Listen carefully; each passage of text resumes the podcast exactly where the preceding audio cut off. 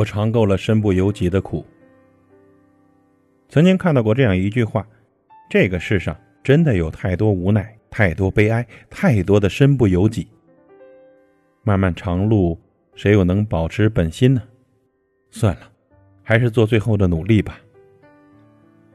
在现实生活中呢，似乎每个人都是在身不由己的活着，只能拼尽最后一丝力气。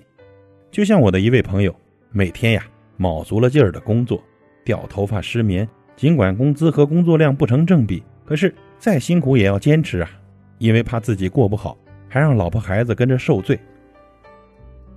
另一位女同事怀孕七个多月，还依旧风雨无阻的上班，身体有时候吃不消，依然不会请假。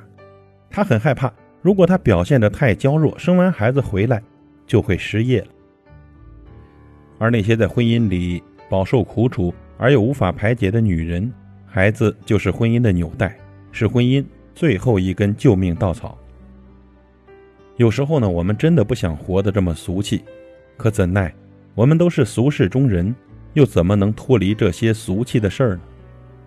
我们背负了太多责任，太多压力，有的来自于父母，有的来自孩子，有的来自于爱人，而更多的，真的来源于自己。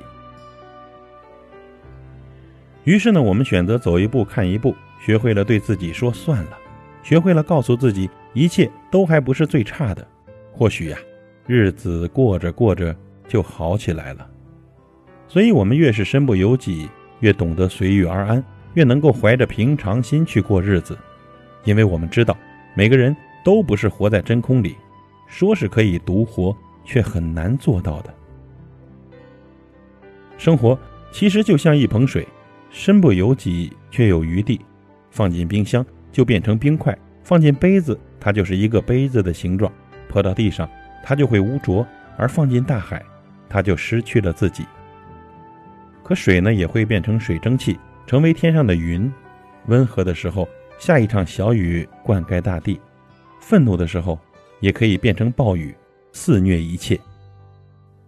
我们像水一样被环境束缚，成为不了自己想成为的形状。但只要我们尚有一丝余力，就要成为雨，去适应环境，甚至改变环境。人生就是一出戏，没有真正的结局。我们的每一天都在彩排，为的就是明天的彩排可以比今天的更好。我们都尝够了身不由己的苦楚，也因此会越来越懂事，越来越坚强。朋友，希望在长大和变老的路上。你都会成为自己的后盾，也希望你的运气能好一点，再好一点，会有那么一个人能懂得你的强颜欢笑，能懂得你的欲言又止，也能懂得你的身不由己。